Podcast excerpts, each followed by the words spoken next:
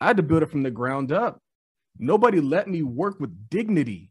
I had to work a lot of bullshit jobs. Uh-huh. That does something to you psychologically and yeah. does something to your confidence when you're being a fucking janitor, when you're fucking working at KFC. Welcome to House Rich, the real estate show. We talk to average people that have done above average things in real estate. The sponsor for today's show is House Rich, the official brand of home ownership. Use promo code POD for uh, a discounted checkout. And uh, for today's guest, I have a Charles Oglesby, aka Todd Capital, aka a bunch of other things, entrepreneurship, digital entrepreneur, um, real estate investor. There's a bunch of things you can uh, um, I can talk about him. But it is a very special episode to me because the reason honestly you probably listen to me is because of him. I mean, I got online probably like in March 2020, um, just messing around online board during COVID. And I came across his page for some reason. And some reason it interested me enough that I Googled his name to figure out if he had a podcast and I started listening to the podcast, and I was like, it's podcast Tweet Talk, and I was like, wow, this is a pretty interesting show, and and more importantly, him him and his guest Raphael, the the conversations they had, and it was in the middle of you know COVID, a lot of uh, uncertainty, a lot of political unrest in the middle of the Black Lives Matter, and his constant message was always, you can free yourself by being yourself and becoming an entrepreneurship and starting a business. And that message really struck a chord with me. And that kind of like flipped, honestly, my whole mindset as far as entrepreneurship. And, you know, am I somebody that could start a business? I thought I'd be like a, just a W-2 guy um, my whole life. So um, you kind of introduce yourself to the uh, folks, Charles? Yeah. Uh, Charles Oglesby, also known as Todd Millionaire founder and director of the Todd Capital Investment Club. Uh, we grew that club to about 300 members and uh, started doing real estate. So then we uh, started doing group real estate. We own about 10 doors out in Michigan. And uh, from there, I was able to build my own personal portfolio. So that's one of the things that I'm working on. But outside of that, my background is in finance. I have an undergraduate degree in finance from Cal State San Bernardino. Um, member of Phi Beta Sigma fraternity. I was the president of my chapter for two years and then went on to become NPHC president. I did a lot of really cool things in college as a leader. I literally walked into the frat and became the vice president. Okay. So took on a leadership role immediately, but I was under uh, two like graduating seniors, so I was really like the president. And uh, so I did that for about a year, VP. Then I became the president, and I learned so much about business. I learned so much about building a brand and uh, kind of managing a platform that already existed because um, being a Sigma, you literally ran the campus in a lot of ways. Like you walked in, you could throw parties, have people show up, do community events. You got involved at the school and the politics. So uh, after I graduated, then I started working in finance.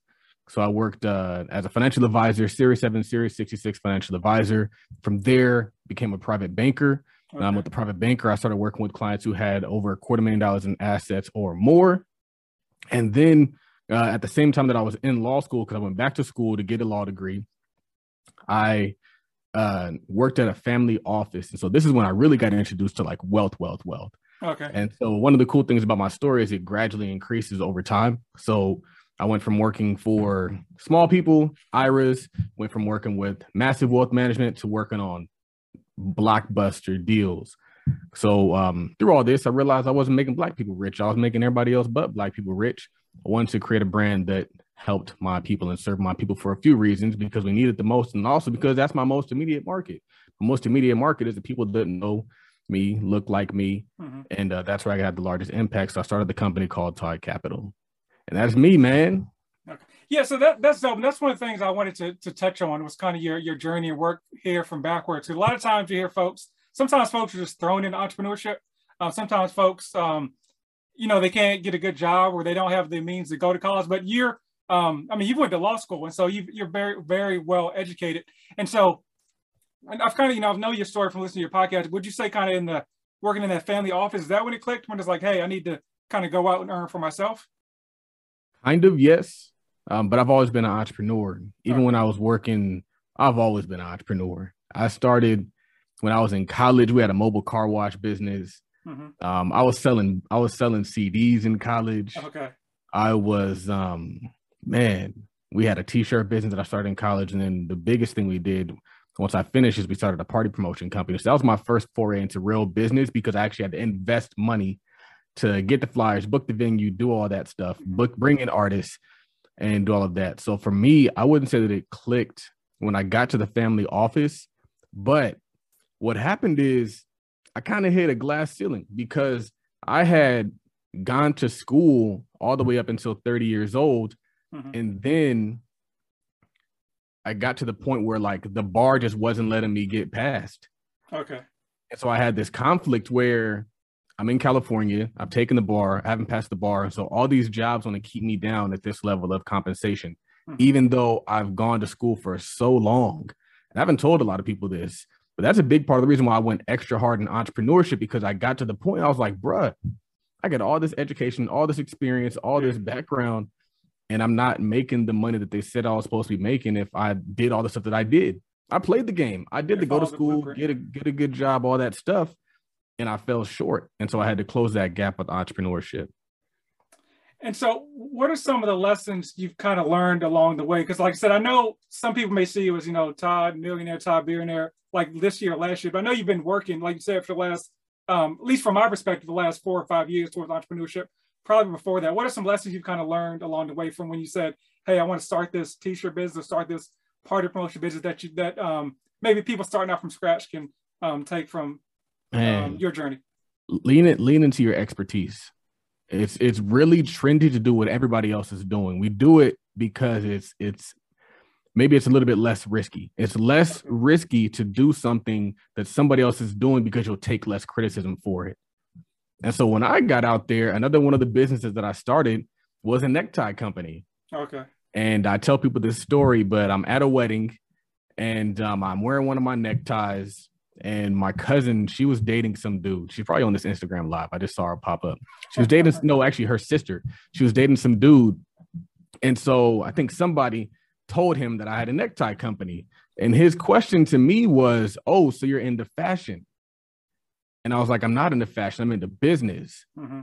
But what I realized is, since I wasn't into fashion, even though I had the business mind, even though I had the capital to grow the business, I wasn't able to fully tap into everything that I could be and grow that business. So, for example, I didn't know how to cut and design ties. Okay. I didn't know how to pick fabric. I didn't know how to create new designs. But if I did, if I had the fashion education, if I had worked in different fashion houses, if I did all that, I could be so much more effective. When I was selling ties, I ran across a guy named Manuel.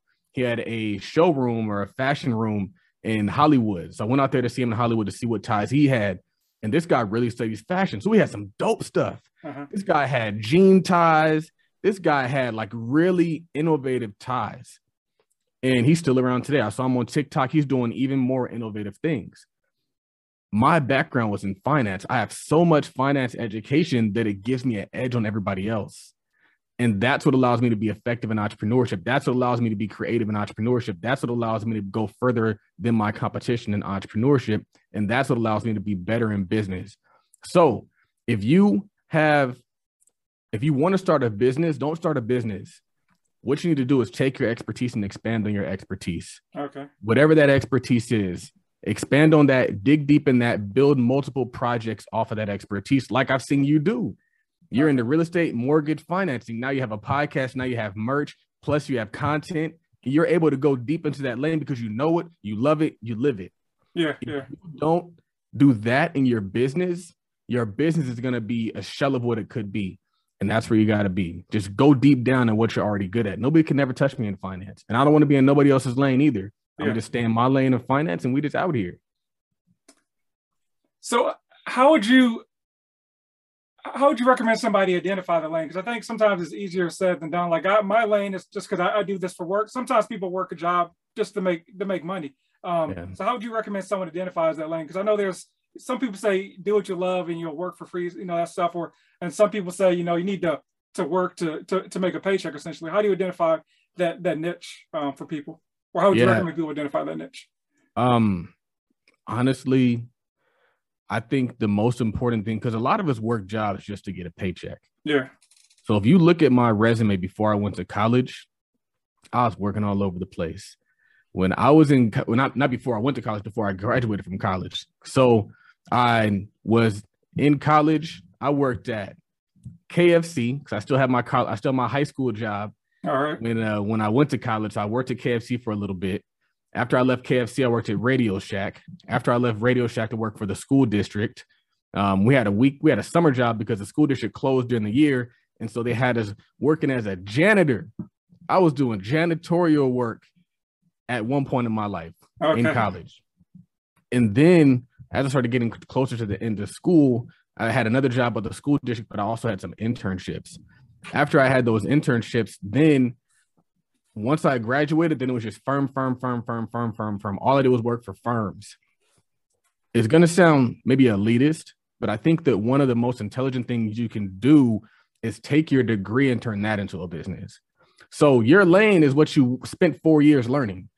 If you have a degree in education, if you have a degree in accounting, if you have a degree in kinesiology, if you have a degree in nursing, take that and turn it into a business. If all you got from your college experience was a degree and a good job, you fell short. You're never going to pay off your student loans if you're trying to pay off your student loans with your time. Map it out. Law school ain't cheap, fam. If yeah. you map out an hourly rate versus what you owe, you'll never get there. But you can create a product and get there in a year. You can write an ebook and get there in a year. You can create a course and get there in a year. So the first thing is what are you educated in? Why? Okay. You're further ahead. I've taken finance classes nobody can even think about taking. Uh-huh. What are you certified in? Are you certified to be a home inspector? Are you certified to be a general contractor? If you're certified to be whatever, but you got to take that and you got to expand it outside of just doing the work. So I talked to my GCS. I was like, man, or even a wholesaler. Like, why aren't you educating people on how to invest in your specific market? Why aren't you educating people on how to find deals? Mm-hmm. They think they can only make money by doing the work as opposed to educating people on how to do the work or even pass on the education that they have. The things that you pay for in college is really just like paying for your your your education at wholesale uh-huh.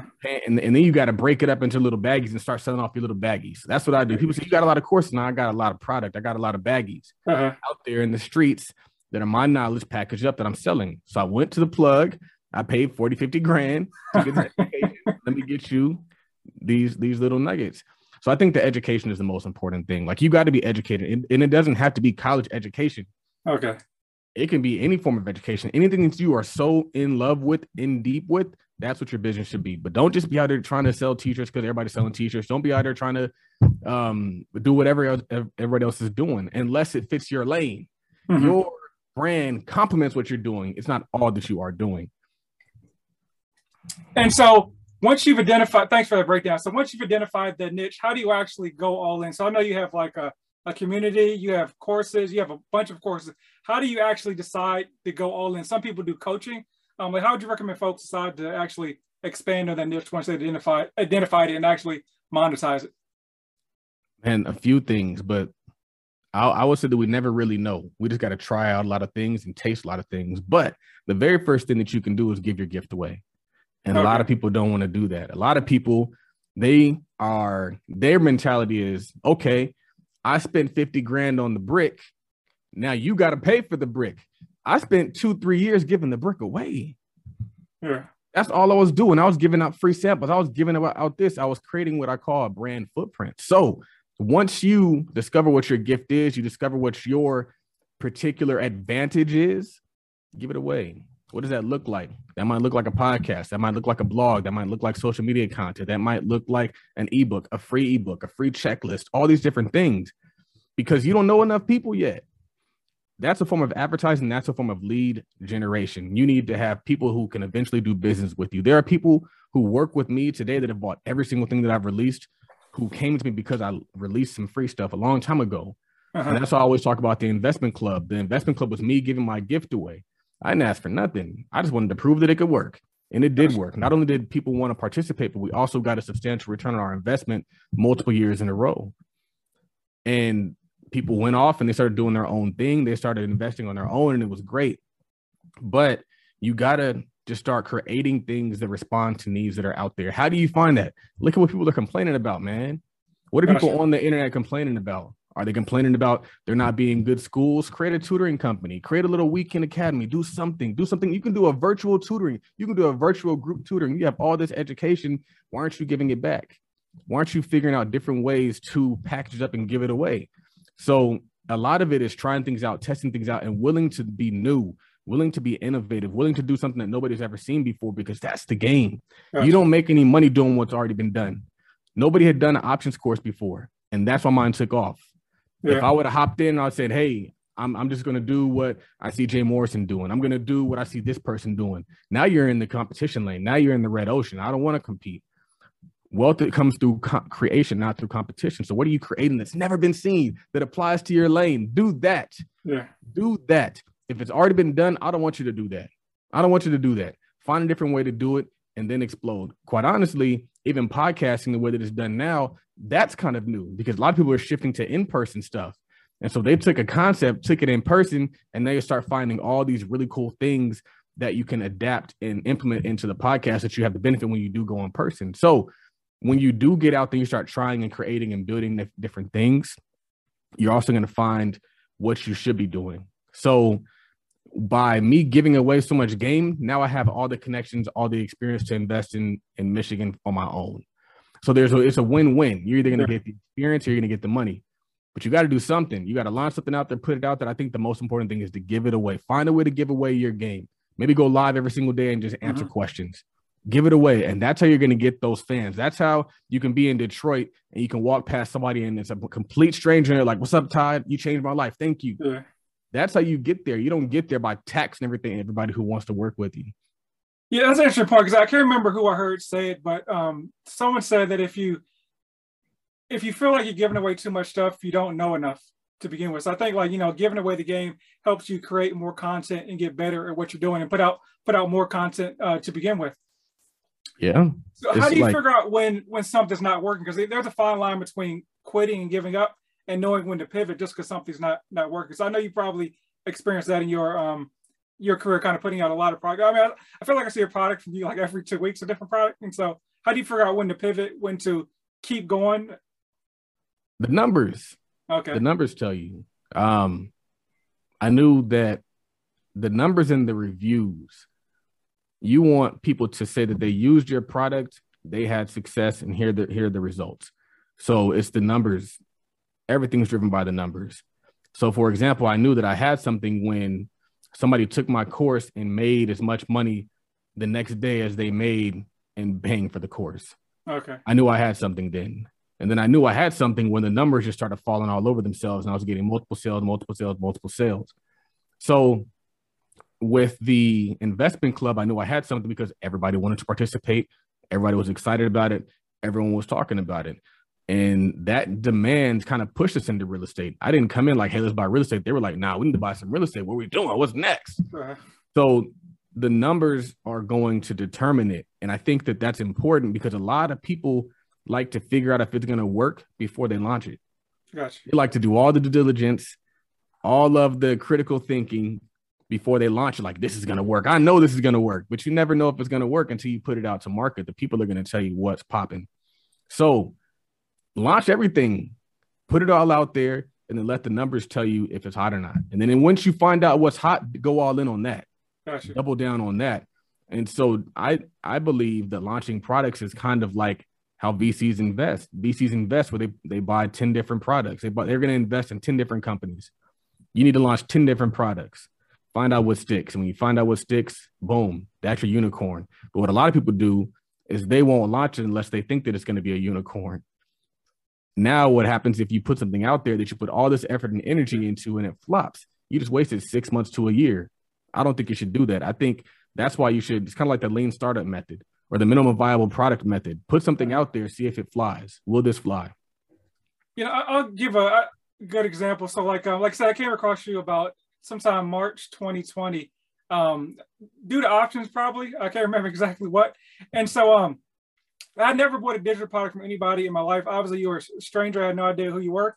And so, um, you introduced me to options. Uh, you know, I ran to YouTube and I, I looked up what I could look up because I was like, am I going to pay a stranger I think it was like ninety-seven dollars or something. Maybe maybe I got on sale. Who knows for uh, a product? And but I just I kept seeing you in my feed. I kept seeing my feed, and I was like, he's put out so much stuff. Even if this course is horrible, I've got I've got my money's worth from all the free game he's put out. So yeah, that, that's another testament to just putting out free. And the course was not was not horrible, by, by the way. It was, it was well worth the money. I can't remember what I paid for it, but uh, yeah, it was it was well worth the money, even if it was ninety seven dollars um, that I that I got it for at the time. And so you kind of I know you became um, a father, I guess, relatively recent since, since I've kind of known about you within the last year and a half. I'm not sure how old your son is. Um, sorry, yeah, um, March of 2020. So oh, okay, so yeah, yeah, March 20, I guess right, right when I started following you. Then, um, can you talk about, um, you know, building a business and building kind of like a legacy as well? I know you um, kind of have your son on payroll or as part of the business as well, so he doesn't have to work for anybody if he doesn't mm-hmm. want to. So I don't actually have my son on payroll yet. I don't do that whole like people. Some people do that. They're like, oh, uh, do this. It's a tax incentive sometimes you just got to do it because it's right, not because it's a tax incentive. Yeah, yeah. So for me, I've just been funneling a lot of money into accounts that are for his benefit. Okay, yeah, that's kind of what I meant. Yeah, yeah. And and then also I've been uh, purchasing assets that are for his benefit. So um, we have one home that's a rental property, um, a lot of money in stocks, and um, that's kind of his portfolio now is stocks and real estate. And uh, but what's cool is he's doing a lot better than most. He's doing a lot better than I was doing at two years old. but it's a for me, I think it's a flip, a switch that flipped when my life became about something that was bigger than me, and and I actually became responsible for another human being, mm-hmm. and my mindset shifted in a lot of ways. My mindset shifted from I can't do a lot of free stuff anymore. I got to start charging folks. Okay. And so I think I went heavy into monetization once he became here because my my strategy prior to him was I want to help everybody else make money. Yeah. And so everything that I was doing was focused on pro- promoting other people's brands and helping other people find opportunities. And I think I did it because I was kind of like maybe scared. Okay. I didn't think that I could put my stuff out there and I didn't want to take the criticism. I didn't think I was as good as maybe Terry or um, Aisha Seldon, and I didn't want them to see me. I didn't want them to think that like I thought I was on their level. And then when my son came along, I didn't care no more because they ain't putting my son through school. Yeah, yeah. Terry kind of has put my son, son, through school, but she's done it through partnership. All right. Because I'm an affiliate for her, and all the money that I made through her, I passed to him. And so it was just a switch for me. It was a switch, and it just let me know that it was go time. I had children late in life. I had a mm-hmm. son when I was 33. And it was interesting because my parents are always kind of look like, when, we, when are you going to take off? When are you going to take off? Because they had us really young. My mom had me when she was 20, and my dad, he was about 24. Okay. And so what was interesting is, and like, because they've always had that grind.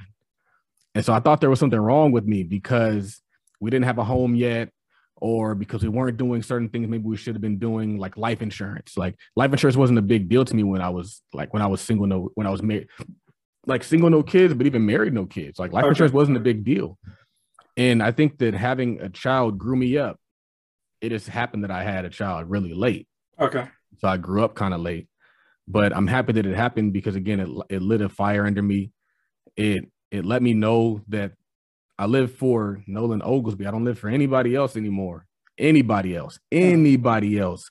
I had an issue with a close family member. Um, and I was like, I don't got time to deal with this. I really I don't have time to be involved in whatever you got going on. But prior to my son, I would have stepped in and tried to save them from their own mess. Gotcha. I don't have time to do it anymore. I have to take care of my family and my son. So it's definitely a blessing. We've been able to do a lot of really cool things. But I think one of the coolest things is last night I was um he he likes to go and sit at my desk. Okay. So, uh, the home office. He loves going in the home office, typing on the computer, sitting in the chair. And um, so I picked him up and I was like, all right, work's done for the day. Um, work's done for the day. But I was like, thanks for doing what you do because the business couldn't run without you. Mm-hmm. And it was just cool knowing that I am able to pass something to him. Yeah.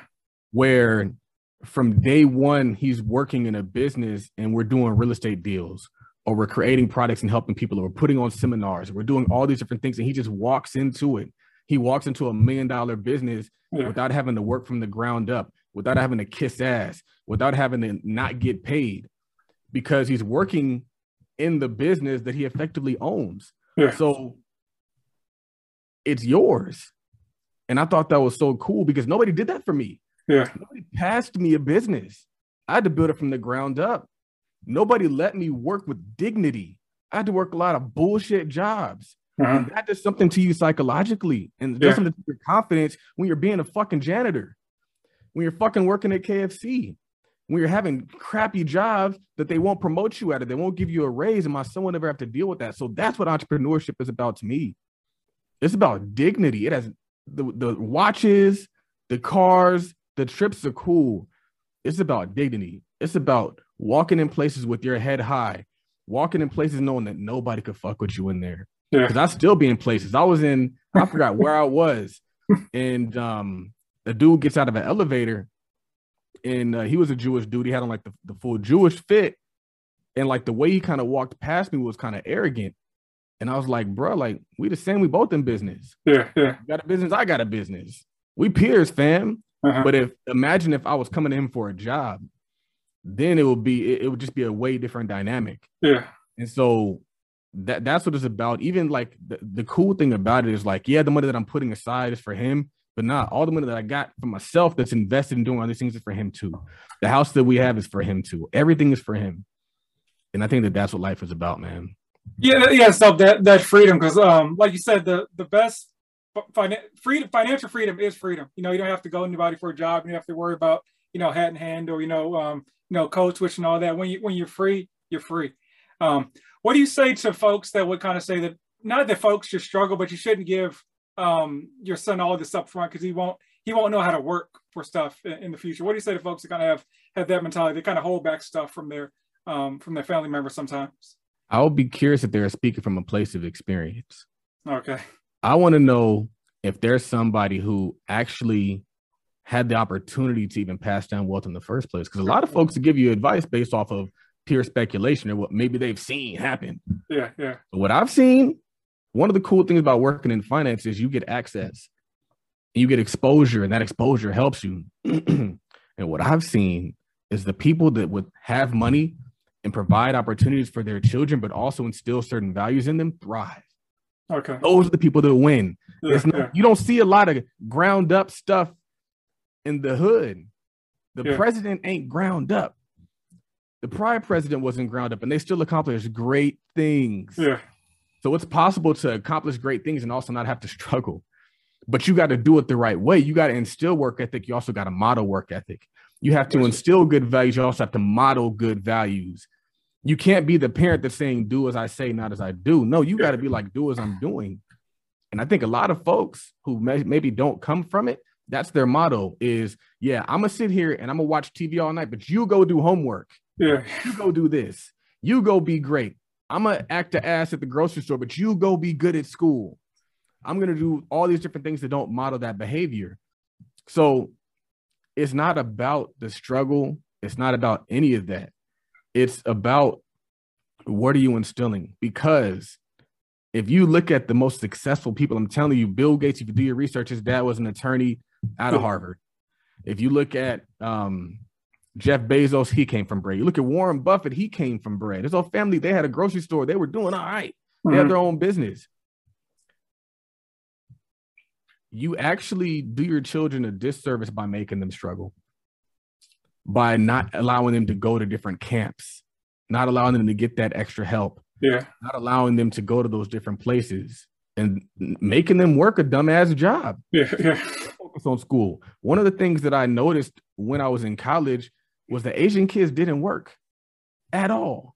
Mm-hmm. Their responsibility was to get A's. And so we're over here like they're so smart Asians are smart. They understand math. No, they got one job and one job only, and that's get A's. Mm-hmm. Get A's and do extracurricular activities. They're going to get you into a good college. And oh, when you do get into a good college, your job is still to get A's. Yeah. Their first job until they actually become an attorney or become a doctor or become all these different things.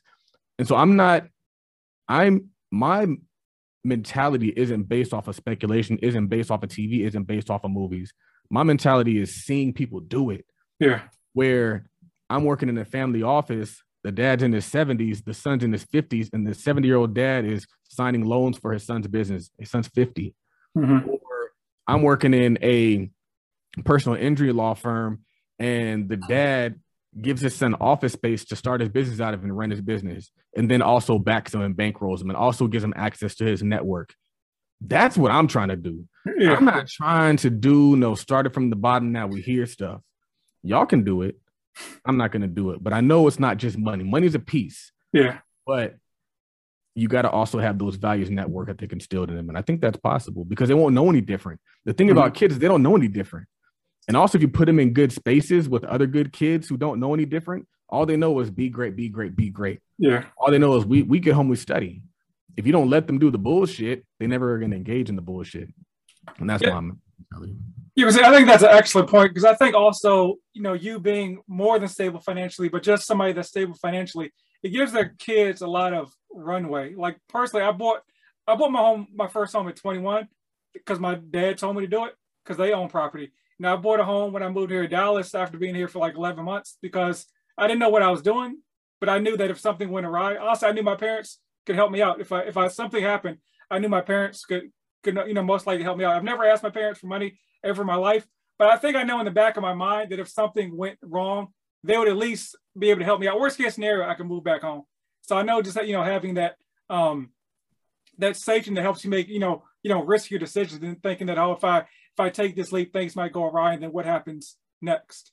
Um, so I kind of want to jump into the the real estate a little a little bit more now. So which came first, like the kind of like the digital empire or the, or the real estate um, you started to kind of build out in Detroit?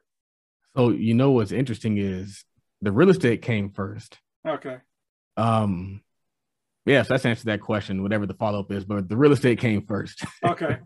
um, and so okay, so what inspired you to get to get into real estate? I know you first started investing in Detroit. I mean, that, that's where you are now. Is that where you started at as well? Yeah. We um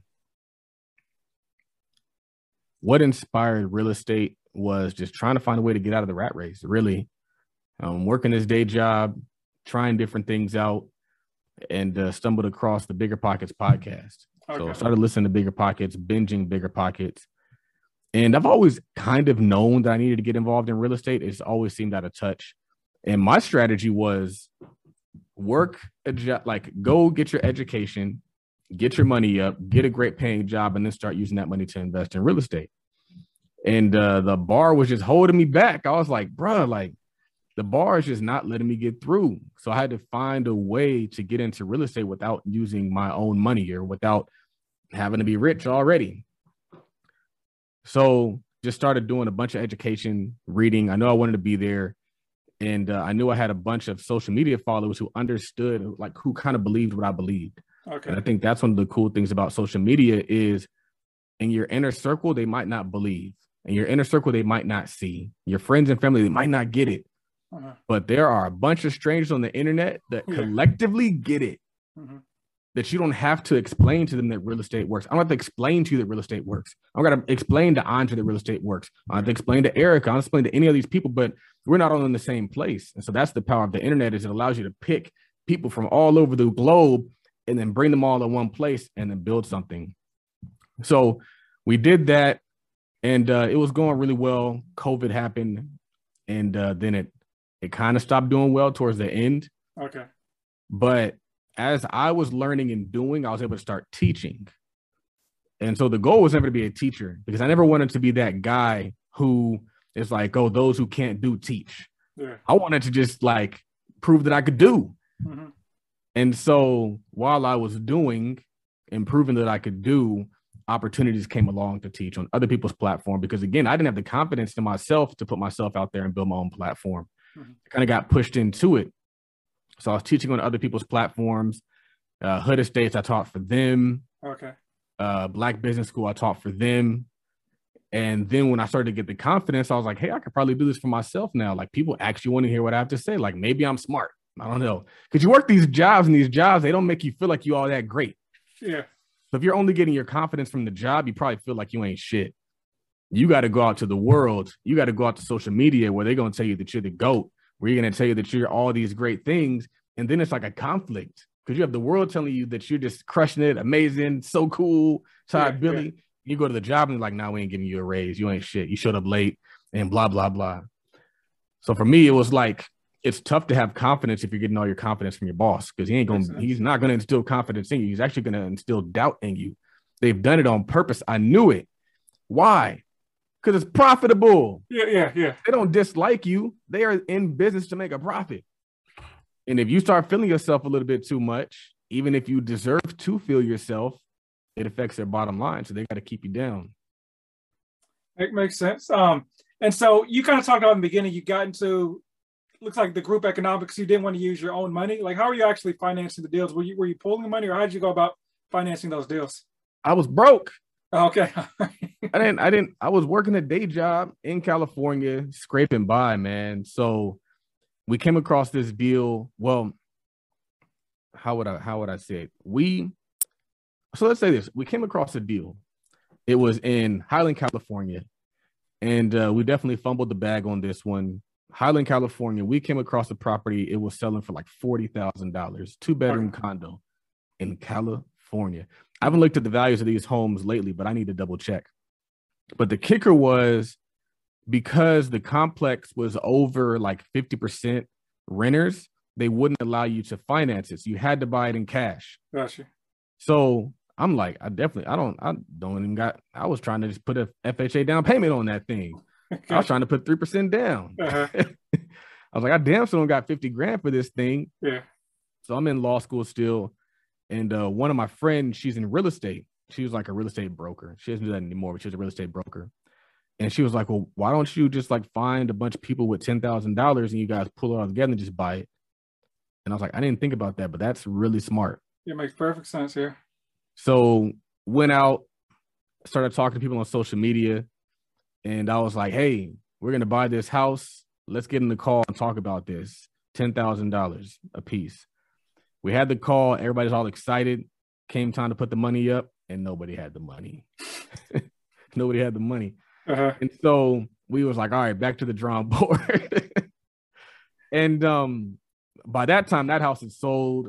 And we started looking at other deals across the country to try to find financing because it's like, all right, well, we aren't gonna be able to get the 50 grand we thought. Let's maybe see if we can just pull the money, get an FHA loan, go to a better market. So we started looking all across the country Okay. We looked in every single market. We looked in Texas. We looked in Baltimore. We looked in Philly. We looked in Florida. We looked all over the place. And uh, we found something in Atlanta. It made sense, but people were just scared. Okay. Like it came time to buy the house, and people are asking dumbass questions about like stuff that's really not relevant to the deal, like stuff that you look at. It was a, it was honestly that it, that property was a, a steal. Yeah. I want to say it's probably tripled in value now. It's a fifty thousand dollar condo in Atlanta that does not exist in California in, in Atlanta anymore. Yeah. And we were afraid of broken windows, a stain on the carpet, and like some some drywall that somebody like ran into. Really minor stuff. Yeah, trying to talk yourself out the deal, basically. Yeah. Yeah. So people just got scared, talked themselves out of the deal. And so what I found is I have to be a leader and just make it happen. Otherwise, you have all these voices, all these people who are participating, they're going to do nothing but ruin it. Back to the drawing board, need to find an even more cash friendly market. Stumbled upon Detroit, and um, I went on to a Facebook group and I was like, hey, who is here is investing in Detroit? Ran into a dude, his name was Kelvin, and he was like, I own like 10 properties out here, maybe more than that, probably like 20 now. Okay. So I was thinking, I was like, all right, you don't just buy 20 properties if it's not a good investment. Yeah, yeah. And uh, then I was on a Jay Morrison uh, like conference call, and somebody else was like, "Yeah, I own like 12 homes in Detroit." So I was like, maybe there be, might be something to this whole Detroit thing. Like, I want to build an empire. I want to buy a bunch of homes, not just one home and just be sitting in my one home. So we started looking at Detroit, and we found uh, we were just looking, looking, looking, looking. I think I contacted a bunch of wholesalers, and we found this house. I want to say the house was like 15 grand. Okay and uh, didn't require much rehab. Old lady lived there, great looking house, fifteen thousand dollar house, great house, and really all it needed was like to clean the carpet, clean the house, and take the trash out because there was like a bunch of junk in the house. Gotcha. So we buy the house, and what we do is we just say, all right, a thousand dollars a person. So we had like 15 people. We put a thousand dollars in. We bought the house. Now we're landlords. Look at us. And um, put a tenant in there. It worked out. We got that. It was a really cool experience. So we're like, all right, well, somebody's actually willing to rent this fifteen thousand dollar house because I'm from California. Like, I think fifteen thousand dollar house, who would actually want to live there? That's a closet. Why wouldn't you just buy it? Yeah. And, and they did it, and they did it, and I was like, wow, like this is really working. And so we bought a second one. The second one required a little bit more rehab Uh-huh. uh, because we, we were like, all right, we figured out that we can do a little bit of rehab. So the second one was like a cosmetic rehab. All we really did was like paint it, putting new floors and carpet in there. Um, and that was really good. I think we might have upgraded the electrical and the plumbing. I think. Actually, I don't think we did. I'm not sure. Maybe we did. We spent like 10 grand on the rehab, very light rehab. And uh rented out, and that worked. I was like, I was like, this is great. Okay. The third house might have been from the land bank, and that was a doozy. Um, that required a bunch of money and permits, and it was just a crazy experience. But through that experience, I learned that a lot of real estate really is just a dollar figure. So we bought like a land bank house is usually a really, really rundown house. We bought the Mhm. house for like two thousand dollars Okay. and it's a full gut rehab, need a new roof, new electrical, new plumbing, new HVAC, new kitchen, new bathroom. But if you look at it, it just looked terrible. It had like vines growing on it. The paint on the inside was peeling off. Like if you looked at it, it it looked scary. Gotcha. Look at that house today. It's just an amazing house. So throughout this process, we're just like stretching and growing, but it was all just us coming together, putting whatever we had and just growing it. But the cool thing about it now is I had all that experience and now I do it on my own. So Okay. now I buy deals on my own. Now I do flips on my own. So that's the goal. The point of that project wasn't to get rich. The point of that project was to get experience and learn how to be a landlord, learn how to own some stuff. Because prior to that, I don't know nobody who owns 10 properties. Yeah. Nobody in my family owns 10 properties. But I do. I'm Yeah. a part of a group that does. I helped acquire 10 properties. And now going forward at 35, I can do whatever I want to do based on that experience. A lot of folks don't want to do things just for experience or just for a little bit of money. They're Yeah. like $15,000. What I'm going to make off this house? You ain't going to make nothing. Get involved, learn something. A lot of people, they're just like, I'm just waiting for my little check. You can't get no real return off of a thousand dollars. Yeah, yeah. Yeah, it goes back to working for free, like you said in the beginning. Yeah, it's essentially really working just- for free at that point almost. Right. It's just working for you getting that experience. And so how, how do you go about structuring a deal with 15 people, 15 different personalities, and make sure that one person is like, I want my money back. One person, hey, I don't want to sell because you know everyone's on the deed and all that. Like, how do you go about structuring a deal with multiple people? So to protect against that, what we did is we kind of created um what I call a GPLP. So like a lot of projects are, are structured like that. So so people could come and go. What, We didn't want to stand for? sir? I'm sorry. What's that stand for? GPLP? So a general partner, it's like a general partnership. Okay. You have a general partnership where you have the general partner that owns the asset, and you have limited limited partners inside of the deed or inside of the project. So it's kind of confusing, but this is essentially how who does it like this? I want to say like VCs, like venture capitalists and private equity firms. They do this, and so all their people are just LPs. So you have this agreement that's a general partnership agreement saying we're going to buy this asset, and this asset is going to be owned by this entity. And based off of the project, the profits will flow to you through this way and that. So everybody's not necessarily an owner. The LLC owns the asset. Okay. They're a partnership partnership in the project where the LLC owns the asset. So we would do something like I forgot how how we're naming them. It could be like Thai Capital Griggs, Thai Capital Oakman, Thai Capital this. Okay. And that's the name of the LLC that owns it. And then the general partnership is like whatever the name of the general partnership is, GP1. Gotcha. And then you have the general partnership agreement. And the reason why you do that, and then within that agreement, you basically say, like, hey, this person is the manager and they make the decisions going forward. And it's not because they're a jerk and they're rude. It's like we can't make decisions if we got to ask 15 people if we can replace a hot water heater. Yeah. Yeah. We can't make decisions if we got to ask 15 people if we should bring this tenant in or not. We just got to move forward and, and hope that the person that we're working with has our best interest at heart, which they do. So that was how you would do it. Um, and then it gets really complicated. Like it's really like honestly, on the outside, it sounds simple. All When you get into the nitty gritty, it's a lot because then you start having to deal with taxes, and then you have um 1099s and K1s, Yeah. and it's it, like different. It was it's it's a mess. So quite honestly, that's honestly why I like doing it on my own now. Mhm. Easier, simpler, and that's also why I like the digital products business because you can make more money faster with less stress with that less capital. Okay, yeah, make, makes sense. Um, and so as far as like you're doing your on right now, you're rehabbing these properties that are just, you know, um, that, that look bad to begin with. How do you go about identifying or building your team? Was that from when you first started with like those small deals? Or how do you identify team contractors, you know, property managers and all that out there in Detroit while you're, you know, out in Cali? Yeah. Uh, long distance real, real estate investing, you need a few people on your team. Most importantly, you need boots on the ground.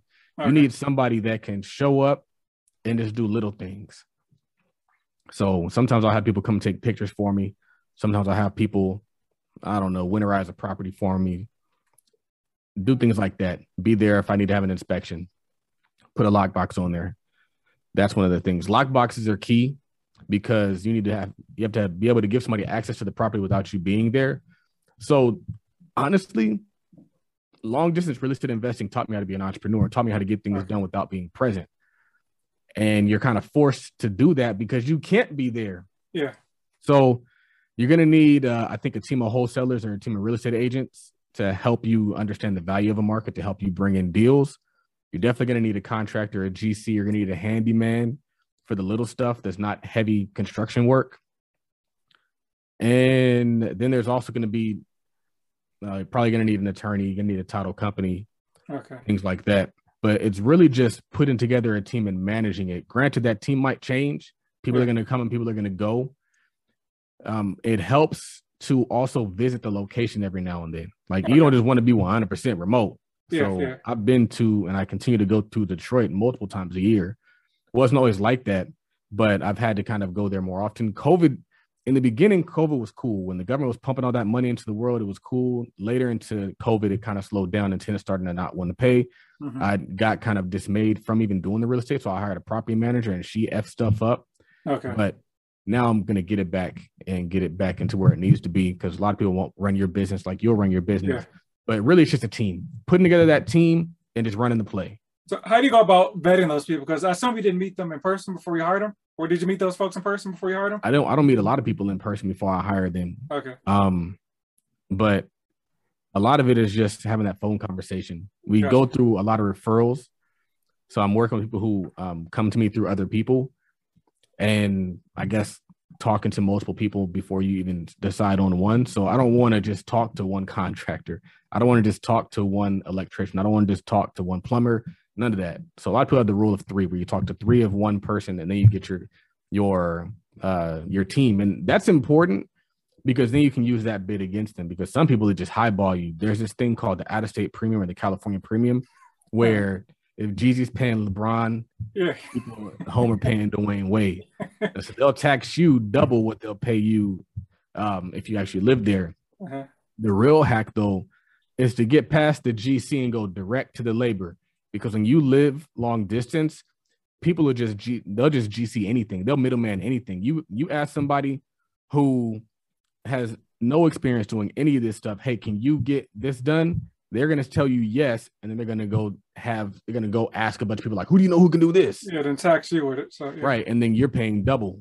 So you got to get your boots on the ground. You got to start actually making the connections with people that are there just because it's just a smarter way to do business. But I think the most important thing is to establish that that mentor. I wouldn't recommend you doing anything unless you're working with somebody who's already done it, gotcha. because they're gonna they're gonna spin you around in circles. and so the mentor was the first piece for me: is get the mentor and then start getting everybody else in place. Okay, appreciate it. I want to jump back into the uh, digital space sort of um, before we kind of wrap things up. And so one thing I kind of know about you, you're, you're big, big and undervalued product. So um, I know back in in COVID, when COVID hit, you know, like uh, REITs, SPG, you know, that was super low. What kind of what kind of made you invest in in like REITs and stuff when the world was was kind of running the other way? Was that the yeah. reason you invested? Experience and being somebody who's been in the market for a long time. It's interesting to me because people knew that people who bought after the last recession made a lot of money. And so they were just counting on another recession. Erica Williams is big on this. Erica Williams would always forecast, like, it's another recession coming, it's another recession coming. And people would get so hyped, like, oh, I can't wait for the recession. And when I was working at at uh, the financial advising company, I saw people buying stocks off of the low and making a fortune. Mm-hmm. And I knew that whenever I saw that opportunity come up, I was going to go all in. That's one piece. The other is I've been I've been an investor for a long time, and being an investor, you try different things. Some things work, some things don't work. So I would be the guy who would buy the hype stock. I would be the guy who would buy what everybody was telling me to buy. I would be the mm. guy who was buying the green stuff, and I would always lose money. And it actually happened to me recently. People said fintech is where it's at. They said uh-huh. invest in Square, you can't lose. I bought Square, I'm down forty percent. Uh-huh. But everything I bought, I'm winning. I bought Exxon Mobil when everybody was saying that there's like this huge oil crisis, and I, I made 30 grand uh-huh. off of just one stock. I put 50 grand in, made 30 grand on top. I got 80, and I get a pretty nice dividend from Exxon, yeah. pay about a thousand thousand dollars a quarter. So it it really is just experience, and that's how you invest. If it's not distressed, it's not an investment. Gotcha. You don't go and buy somebody's flip and call yourself an investor. Yeah. That's not how it works. Even when you buy your single family home, when we bought our single family home, we bought it where there was nothing at yet. Why? Because we're positioning ourselves for the the equity. We're positioning ourselves for the improvement. I don't want to go and compete for a house in Newport Beach. Granted, if you do buy a house in Newport Beach, a lot of those homes are appreciating in value. California is still lit. But for me, I'm going to get the most value for my buck buying the distress, buying the ugly, buying the stuff that people are telling me not to buy. That's why we bought in Detroit. Mm-hmm. And these, I tell, I tell people that these investment principles are translatable across multiple asset classes. So the same way that you buy a single family home is the same way you buy an apartment complex, the same way you buy a stock, it's the same way you buy a business, the same way you buy all these different things you're looking for a deal. A lot of times deals follow bad news, not good news. Yeah. And so for me, it was just a no brainer. Okay, appreciate it. Um, appreciate your time. I always ask one last question to my guests. Um, so let's say for some reason you had um, you have seven days to spend a million dollars on something real estate adjacent. Only seven days, you got to spend all of it, or you lose the money. What would you do with it?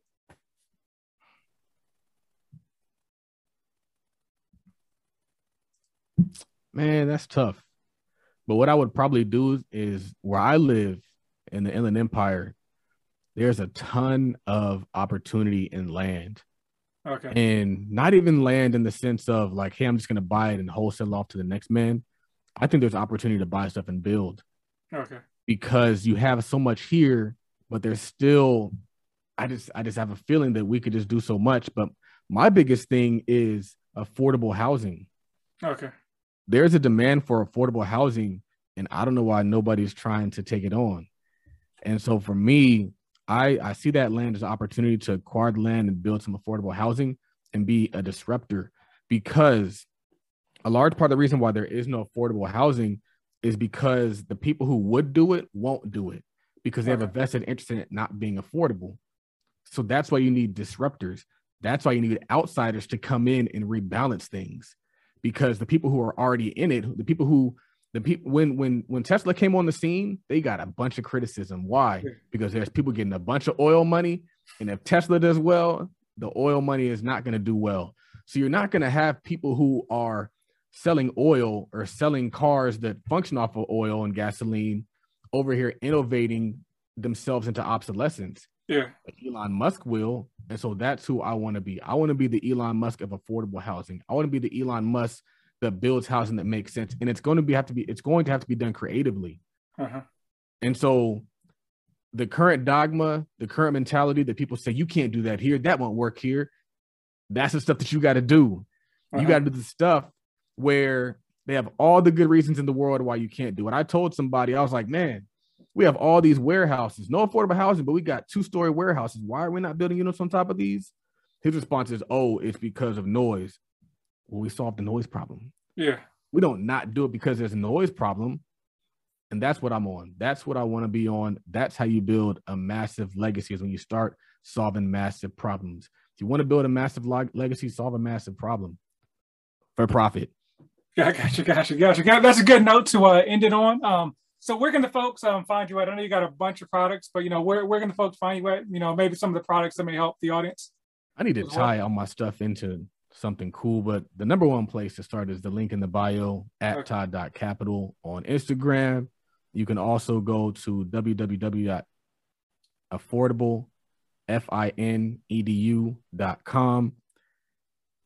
And that's really the place. Check out the podcast, the Millionaire Talk Show. We're coming up on 200 episodes. Check out the Tweet Talk podcast. We are at around like 115 episodes. We just talk a lot of shit. Yeah. We got to get you on the show, man. We got to get you on the show to talk about your background and talk about your tweets and talk about these dope TikToks you be creating, man. I appreciate it. I love it. come on. Appreciate it. So that's oh. me. Okay, cool. So yeah, thank you. And all that stuff will be in the bio, whether you're watching on YouTube or watching it or listening to the podcast. Um, you'll be able to uh, contact Charles or Todd, however you want to refer to him, um, based on stuff in the bio. So uh, that's it for the show. I do not have an outro. It is over. Thank you.